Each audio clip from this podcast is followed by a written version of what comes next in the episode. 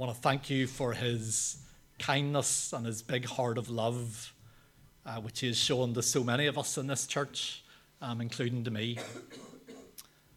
Father, I want to thank you for Ricky's heart for you. I want to thank you for his heart for your word, his passion for your word, his hunger uh, to listen attentively to everything that you say through your word and by your spirit, and to be ready to obey. Um, Father, thank you that he's willing to get up here over the next four Sundays, even though it's not his favourite thing in the world, because he wants to be obedient to what you've asked him to do. And so I want to pray for Ricky. Would you, with this experience of um, sharing what's on his heart be really encouraging for him? I pray that you would bless him abundantly this month uh, as he shares these things. I want to pray that there, he would feel that fire burning in his belly, burning in his heart, burning in his bones. But I also want to pray, would you give him real wisdom as he shares it with us? Give him clarity, give him simplicity. Um, Father, give him great freedom to share with us what you've put on his heart. Um, and Father, I pray for us as we listen. Um, would you help us, especially uh, today, especially this month, to be leaning in, to be wide awake, to be expectant that we're going to hear a living word from a living God. And I pray that it would bear a lot of fruit in our lives. Would you come and refresh our lives and renew our lives and transform us as we listen to your word? Um, and so we pray for Ricky. Bless him as he shares. Uh, bless us as we listen. In the name of Jesus. Amen. Thank you. Thank you. you give me that sort of build up, and then you're like, what's coming here? Who knows? Um, I just set my timer here to make sure. I have a I have a propensity that I could talk and talk and talk, so I want to make sure that I honour the time in all of this. Um, I, yeah, I, I'm not a preacher or a teacher. I am simply um, a beggar who has found some bread. I want to pass that on to you and let you feast from it and to keep coming back to it over the next few weeks. I would encourage you to get, get into this book yourself over the coming weeks. Um, the book of Jeremiah, it's a beautiful book. Um, I've come to love it in the last few years. It's been uh, something, it's a book that God brought to my attention back in 2017, and I feel like I've been camped out in it back and forth for the last seven years in a way that God's really spoke to me through, and I just want to share that with you. Now, I can't do seven years of stuff in four Sunday mornings. All I want to do is just to whet your appetite, just give you a little bit of a taster for this. But you know where the real power on this is? Is when you get into His Word and then we pray, Holy Spirit, would you highlight what you want to speak to me about? And where the Spirit and the truth meets, that's the place of the miraculous. And that is what I am praying for for each and every one of us in all of this. Um, Jeremiah is a book that is not most people's favorite book. Um, you may have verses of scripture from Jeremiah that may be a favorite of yours they're on our walls or they may be a bumper sticker on our car or whatever. So you have Jeremiah 29 11, the big famous one, for I know the plans I have for you, declares the Lord, plans to give you, to prosper you and not to harm you, to give you hope and a future. Um, and we'll be looking at that later in the series.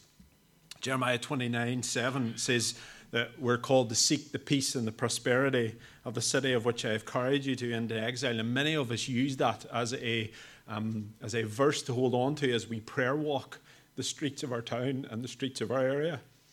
Um, and then Jeremiah 33 3 Call unto me, and I will answer you and give you, show you great and unsearchable things that you do not know. These are verses that we hold on to. These are verses we may have hanging in our uh, in our walls, in our homes. They may be on a little um, app on our phone or a little uh, wallpaper on our phone verses that we hold on to, but the book itself of Jeremiah, it is a long book. It is a difficult book to try and understand. We're not going to go through all of it. And the reason that most people um, stay clear from getting into it, or most preachers will stay clear of it, is because it can be quite a depressing read. It can be quite a doom and gloom read in it all. And suffice to say, I don't find it that. And I want to show you a little bit of that in the next few weeks that will entice you to get into it. You see, what happens is I find that as we read it, and uh, as you read it, this may happen to you, it's easy to get caught up where the warnings of God are at this calling out of sin and the punishment for disobedience. And we leave it at that. We see God as some distant, vengeful God who, because we haven't done, or the people of Israel haven't done in particular, in this, what they were told, then punishment is on the way. That is not the way we are to read Scripture. We're to hold the truth of Scripture with the grace and the love and the compassion of God hand in hand. That's why we have this. You know, it's not just some instruction booklet, it is meant to get us into the heart of God, to know Him, and then to make Him known. But to know His heart, to know His character, to know who He is, and I want to encourage you to see that as you read this, you will see that these pages in the book of Jeremiah are filled with tears and heart cry. They are filled with the brokenheartedness of a God who communicates how he feels about his bride's adultery. That's what Scripture has been about. God trying to find a faithful bride for his son Jesus. At this stage, the people of God have adulterated themselves out and God is simply saying, Come back into relationship with me. I love you. I long to have relationship with you. As a book that is filled with the heart cry of God saying, No, no, no, this is not who you were meant to be. This is not who I created you to be.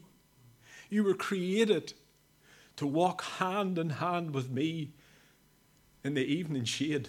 It's what we see before the fall this beautiful picture of relationship, and then his pursuit of us.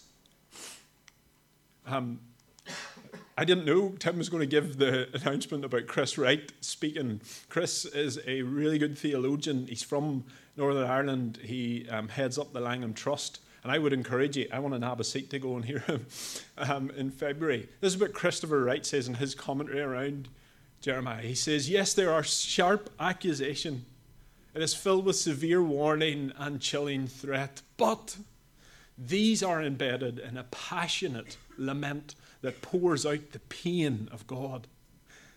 And I encourage you to read it and ask God to show you His heart, to reach a people who are broken and lost, and for them like that verse we read in Isaiah earlier on, that they might seek and return to the Lord whilst there is still time. And hey, that is still his heart's cry. So if you're here today, I just want to say to you if you don't know Jesus, if you would long to know this Jesus, then come and talk to some of us afterwards. Chat to someone beside you, or there'll be some people here who would long to pray with you. He is still giving us time. There is still an opportune moment. We live in a kairos time. That's why this series, I've said this is a kairos moment. One thing I want to say before we get into this, and, and I hadn't this in initially, but I felt it was important after what Liz had shared last week about comparing ourselves to others. Um, we only have this book because of someone whose name you probably won't have heard of before. His name is Baruch. And Baruch, you'll read of him later in Jeremiah if you read through it. And he is basically the, the he writes down everything that Jeremiah dictates to him. That's all we ever hear about him. He's a background character. Doesn't do in the eyes of the world great things for the Lord. And yet, we would not have this if it hadn't been for Baruch. The world is crying out for more Baruchs who are not longing to be up front and central, but will just get on with loving people well and enabling the heart of God to be communicated. You may think that all you do is the AV or the sound. You may think that all you do is make coffee or prepare the communion cups. You may think that all you do is set out seats or tidy up afterwards. God sees you. And what you do is you play a part in helping others to hear the heart of God. So we all play our part in that. We all have a part to play. The world just needs more Baruchs. That's what we had a bonus for you and all of that. So let's get into this journey. I want to start in Jeremiah chapter 1. I, I would encourage you to bring a Bible with you each week. Honestly, it's like this this is the big steak dinner that's been set before us. And do you just want to watch me eat it and then give you what I think about it, or do you want to eat it yourself? I would encourage you to bring it with you or turn it on on your phone if that's what suits you. So, Jeremiah chapter 1. I want to just read the first three parts of this. We're going to look at the start. We need to get the context before we get the message. This is the call of Jeremiah, or this is um, the book of Jeremiah, chapter 1, verse 1. The words of Jeremiah, son of, of Hilkiah, one of the priests at Anathoth in the territory of Benjamin. The word of the Lord came to him in the thirteenth year of the reign of Josiah, son of Amon, king of Judah, and throughout the reign of Jehoiakim, son of Josiah, king of Judah, down to the fifth month of the eleventh year of Zedekiah, son of Josiah, king of Judah, when the people of Jerusalem went into exile. So, in the middle of all of that, what you see is we this book begins in the reign of someone called Josiah. Now, you'll see that he is someone who I tend to like as well, and we have a son that's named in honor of him because he's such a he's such a beautiful character. But I need to give you the context of the world uh, where it's at at this time because this gives you the context of where the message is coming into. I think you'll find it very relevant to where we're at today in this world. So Jeremiah and Josiah, they're round about the same age, born round about the same time under the reign of Josiah's grandfather, Manasseh. And if you know anything about Scripture, you'll know he was uh, not a very good king at all. He was a wicked king. For most of his life, he reversed the reforms of his father, Hezekiah. He re established pagan shrines because he wanted to appease the Assyrians that were um, eh, trying to. Uh, occupy their land. And he encouraged this thing called polytheistic worship. What that meant was doesn't matter who you worship, just worship whoever. Doesn't matter about God, you worship whoever you, you want to worship, and that's all right. And so you're able to worship Baal, you were able to worship Asherah, you were even able to worship under his reign Moloch, who was um, someone who practiced child sacrifice. So they were born during this, then they grew up under the reign of Amon, who is Manasseh's son. And this is Josiah's father. This is important because he didn't change things, he just kept going the same way. He pretty much did the same thing. It says in 2 Kings that he forsook the Lord, the God of his ancestors, and did not walk in obedience to him. 2 Chronicles says he didn't humble himself like Manasseh eventually did.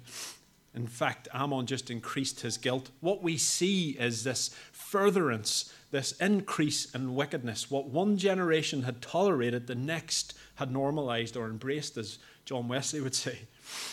Really, the whole nation at this time was what's known as an apostate people. They were filled, it was a, a nation filled with immorality, idolatry, and injustice.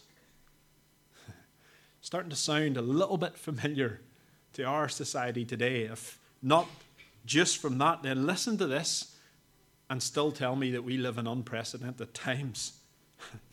Corruption was normal. Broken marriages were normal. Child sacrifice was normal. Syncretism, this many gods and this mixing of beliefs, normal. There was political instability. Everywhere you looked, there was wars and rumors of wars, and there was a great division among the people. The people were constantly arguing with each other, and this had filtrated even into the church. Now, tell me, read the newspapers, listen to the stories of today, look around you. Does it not sound incredibly similar? And so I challenge you again who says we're living in unprecedented times, eh? But here is where hope enters. Because you see, the God that we follow, the God that we worship, he can never abandon his people. He will not break his covenant promise to be there for them and to be their God. And so, what he does is he raises up where we are at at the start of this book a young man called Josiah and another young man called Jeremiah. And Josiah, he was the absolute opposite of his father and grandfather. In fact, it says that he turned to the Lord with all his heart. How I long for our kids to lead the way with us, that they would turn to the Lord with all their heart and be an example for us. And I encourage you to pray that for our kids. Josiah was eight years of age when he came to the throne, a young boy. And as he grew up in his life, he was focusing on one thing reforming the worship of that nation. Let's get rid of these other gods. There is one true God. And so let's focus on how we rebuild the temple and reform the temple. It was a, an outer reformation. All of the structures, all of the programs, all of the worship of the nation, he said, We're going to reform this. And it was a valiant effort, but he needed someone alongside him Jeremiah. Why? Because Jeremiah knew that outer reformation, fixing what's on the outside, working what's on the outside, only takes us a certain point in the direction that we're meant to go. What it really requires is an inner revival, a revival of our hearts, a restoration of Him as our first love. And we're going to get there. So, who is this young boy, Jeremiah? Let's read about him. The call of Jeremiah. This is from verse 4, and we're going to read down to verse 10. The word of the Lord came to me, saying, Before I formed you in the womb, I knew you. Before you were born, I set you apart. I appointed you as a prophet to the nations. Alas, sovereign Lord, I said, I don't know how to speak. I am too young. But the Lord said to me, Do not say, I am too young. You must go to everyone I send you to and say whatever I command you to, and do not be afraid of them. For I am with you, and I will rescue you, declares the Lord. And then the Lord reached out his hand, and he touched my mouth, and he said to me, I have put my words in your mouth. See, today I appoint you over nations and kingdoms to uproot and to tear down, to destroy and to overthrow, to build and to plant. I'm going to stop there for a moment. You see, Jeremiah, this is a this is a little piece of artwork. I'm following John Mark's footsteps here, appreciating some artwork, even though it's not my natural thing. This is in the Sistine Chapel, and it's Michelangelo's painting of Jeremiah. Now, why I don't like it is it shows him as an old man, and he was a young man. Now, whatever, he's got poetic license for all of that. But what I want to get is the heart of this. Do you see his heart? He's downtrodden. He's known as the weeping prophet. This young man that's, that's been called by God had such a heart for God that literally, do you remember I talked to you about this last year? His heart and God's were merged together. It's like they were one. Why do I believe that? Well, go and read the other book that is Jeremiah's Lamentations. It's his lament, it's his grief over Jerusalem, and they're walking away from the Lord. Who does that remind us of? Someone else whose name started with a J, centuries later, who before he went to the cross wept over Jerusalem. Jeremiah had the same heart as our Lord. So it's no accident that he is chosen in this moment, and it's no accident that he has been created. Jeremiah was created on purpose for a purpose. This was not a mistake. Verse 5 tells us he was formed in the womb. God knew him, or some translations say chose him. I love where it says, I knew you. He was set apart and he was appointed. Appointed as what? A prophet to the nations. He was to be God's messenger. He was to um, show and tell. He was to speak the words of Lord, the Lord and to live that out. You know how intricately that the Lord planned this? You see, whenever he says, I appoint you over nations and kingdoms to uproot and tear down, to destroy and overthrow, to build and to plant, Jeremiah's name even means that very thing. God will exalt and God will overthrow. These opposites, these paradoxical things, his name, he was created on purpose for this. And I love the fact that this was before even he was born. Scratch that, like before he was formed, before he was a glint in his daddy's eye. The Lord said, I know you. I'm going to form you for a reason. It's thought provoking, isn't it, in today's world, where we're so flippant around unborn life? What I do want to say in this to, to show the Lord's heart. You see, we think it's all about us taking an interest in Him. It's not. Even before you were formed, even before you were born, He was interested in you. He loved you. That's how long He has been chasing after you with His loving heart. And you are here, alive, for such a time as this, on purpose, with a purpose. Now, this is a big challenge for Jeremiah in all of this, and his response in it is Lord, I don't know how to speak. I'm too young. Do you want to know why he says that? Because he's only a teenager. He's only a teenager. Josiah's around 21 at this time. Most scholars would reckon Jeremiah was about 20, uh, 17, somewhere between 13 and 17. He was a teenager. I want to speak to our teenagers for a moment in this. We'll talk to the rest of us in a moment, but it's why I wanted these young people that we are blessed with to be in the room today.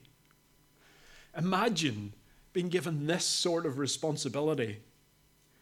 How would you feel if God asked you to go and start preaching and calling out us, the religious leaders, or the other leaders in the town of different churches? Or if He asked you to go to Stormont or over to the council offices and start calling people back to the Lord? Or if he asked you to go out to the town hall and begin to preach God's word, how would that make you feel? I know what I would have felt like as a teenager, I'd be similar to Jeremiah. I can't do that. I'm way too young for that, Lord. Now, I'm not saying God is going to ask you to do those things. I just want you to think about that for a moment. Some of you may be called to that. But let me make it more applicable for you and in, in your situations. You live in a world where if you decide to follow Jesus, you will get increasingly mocked and ridiculed. And I get it, it's not easy as you are a teenager trying to work out who you are and where you fit in this world to start on the back foot of being one of those people who've decided to follow Jesus. Can I encourage you to always be mindful that you have a God who created you for relationship with Him that supersedes everything else that the world will tell you you are? You live in a world where you are increasingly pressurized to make decisions in relationships. Who do I date? Do we take that next step in our relationship? Why not? Everyone else is. I don't want to be the odd one out. I want to remind you again you have a relationship that is there for you that supersedes any relationship this world can offer you. Please be mindful of that. And you live in a world where there is an overwhelming narrative that you are the master of your own fate. You decide what you want. You decide to be who that makes you happy, to be who you want to be. It's totally at odds totally at odds with this loving Savior who came down and gave up his will and his desires and his way to follow the Father's instructions. And he's calling you into that in the basis of relationship. And I long for you. I long for you to lead the way upwards to us in that.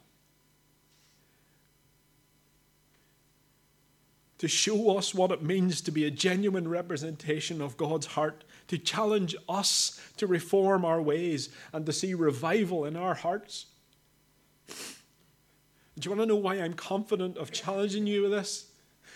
Because that promise that the Lord gives to Jeremiah here I am with you. Do not be afraid. It's still the same today. It's still as powerful as it was back then. And so I want to encourage you, like Tozer encourages us, A.W. Tozer, be consciously aware of his presence in your everyday. It took me far too long in my life to get that. I'm still getting it. Nothing matters more than Him and His presence in your everyday.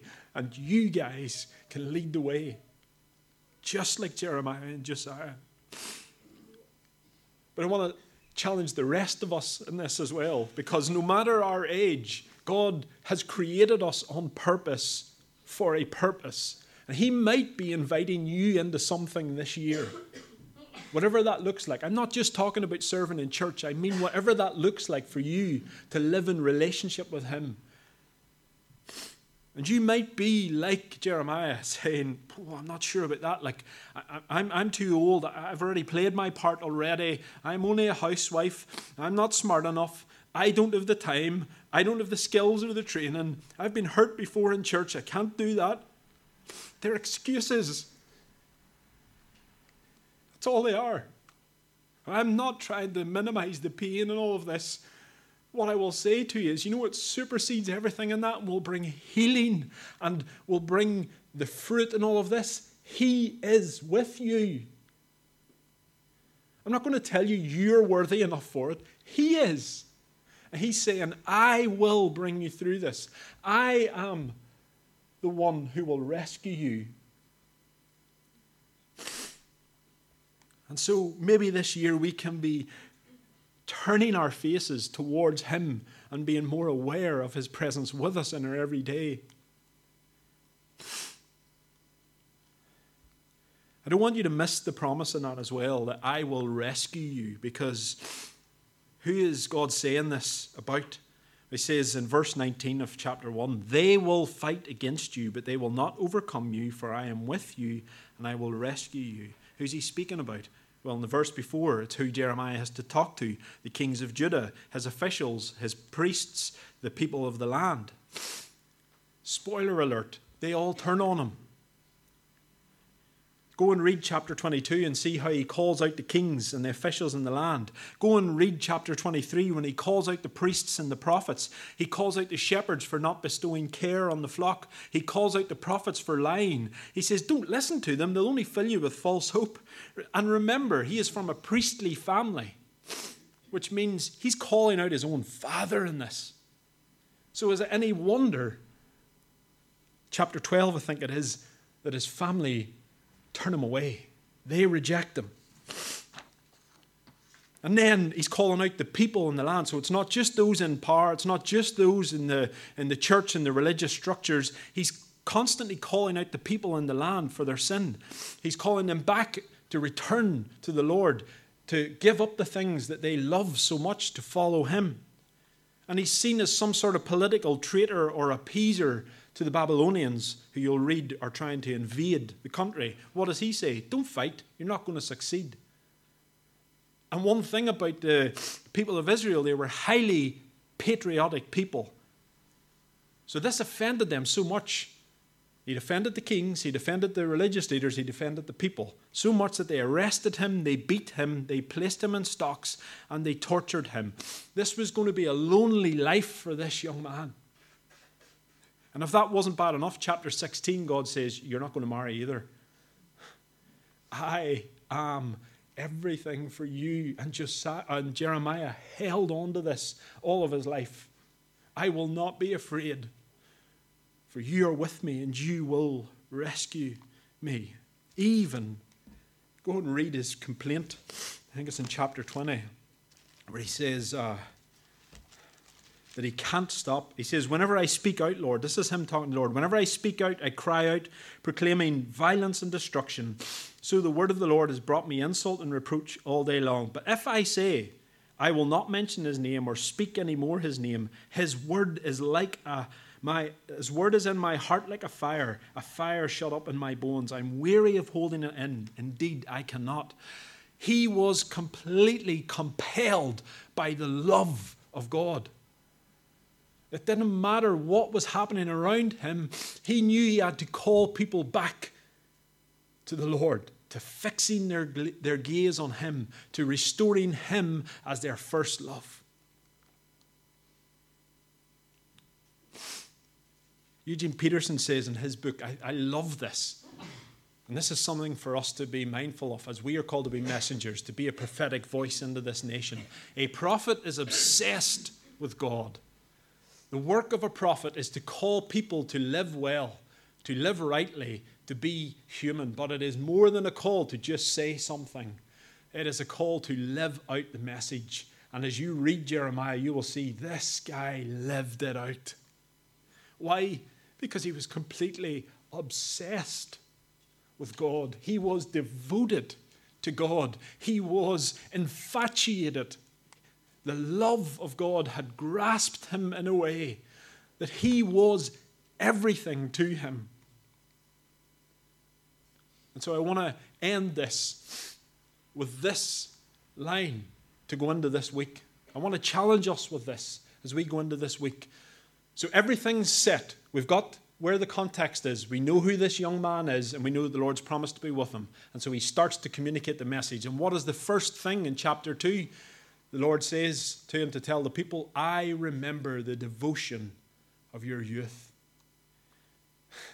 It's in a past tense. I remember. You can hear the Lord's voice. I remember your devotion. And we're going to look at that more in detail next week. But why is this so important? Because only through devotion to Him do we see heart change. And only through heart change do we see transformation. And only through our transformation do we begin to see the ripple effect of that around us and into our communities and into our nation. God is speaking through this person who loves Him so much to see the overflow of His heart call a people back to Him. It's what He requires. It's why he says, Have no other gods before me. It's why he says, Love the Lord with all your heart. It's why he says, when he's redeeming Peter back into friendship with him, he says, Do you love me? Do you love me? Do you love me? Why? Because it's the only thing that matters. That's it. If you forget everything else I've talked about, this is all that matters is your love for him. So I want to leave us with a challenge as we go into this week. For us here individually, for us as a church, but I want to speak to us as the church in this nation. See, we think we are the last bastion of the gospel.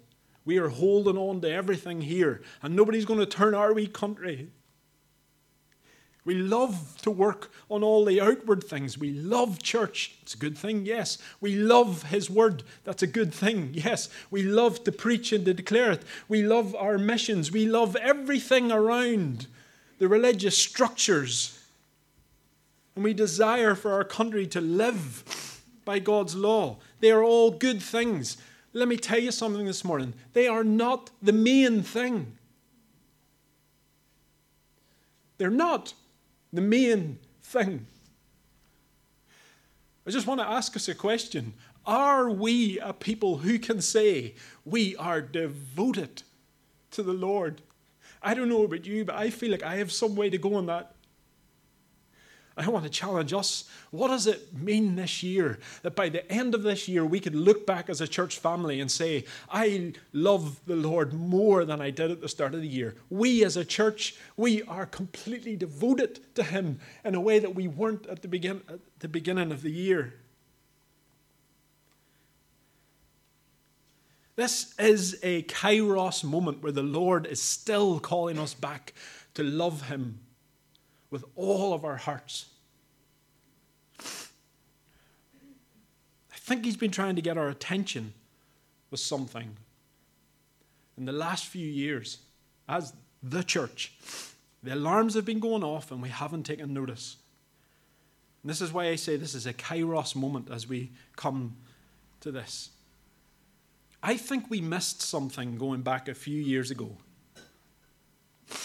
Do you remember in that first lockdown, everything that happened, there were prayer gatherings happening everywhere. People were coming together, they were singing, they were worshiping. The song, the blessing was released, and suddenly it was all around the world and it was resonating in people's hearts. There was a sense of unity. Everywhere you looked, there were teachers offering this free teaching to everyone online. What was happening? Our eyes were being fixed on Him. And then we get to that May and that June. Look, I'm as bad as everyone in all of this, so I'm, I'm I'm talking to myself in all of this as much as anyone else. But as soon as we got a little glimmer of hope that things would open up again, what happened? The prayer gathering stopped. We rushed back to everything as it was because we wanted the comfort. Why? Because we wanted to be the solution, not him. We became the answer we fixed our eyes on the problems and on ourselves and we said, we can work our way out of this. We missed the invitation to just be. Be still and know that He is God. Why do I believe that? I'll leave you with this word. this is a word that I felt really challenged by, deeply challenged by. And it links in with this. This is in Revelation 2, where the angel of the church is speaking to the church in Ephesus. I'm just going to read this. These are the words of him who holds the seven stars in his right hand and walks among the seven golden lampstands. I know your deeds, your hard work, and your perseverance. I know that you cannot tolerate wicked people, that you have tested those who claim to be apostles but are not, and have found them false. You have persevered and have endured hardships for my name and have not grown weary. All good. Yet I hold this against you. You have forsaken the love you had at first. Consider how far you have fallen. Repent and do the things you did at first. If you do not repent, I will come to you and remove your lampstand from its place. You can read the rest of that yourself. Repentance is not just something we are to be preaching, we are to practice at church. And so, my encouragement in this series of Jeremiah, we're going to have challenge this week, challenge next week. We'll couple that with blessing in the two weeks afterwards. But we need to turn back. We need to restore Him as our first love. And I encourage you, hold me accountable in that. Hold each other accountable in that. Speak about it in home group. Talk about it in home group. And may our prayer be that we would grow in our love for Him. We would return to Him as a faithful people. If you're someone that has never had that relationship with Jesus and you want to experience and know His love for the first time, please do come and talk to us. Someone's here to pray with you as well. I'm going to pray for us and leave it there.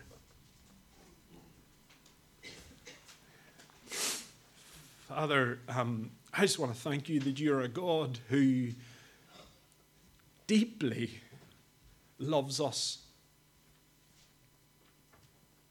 You're a God who, even before each and every one of us was born, you were interested in you decided now, such a time as this, to bring us around.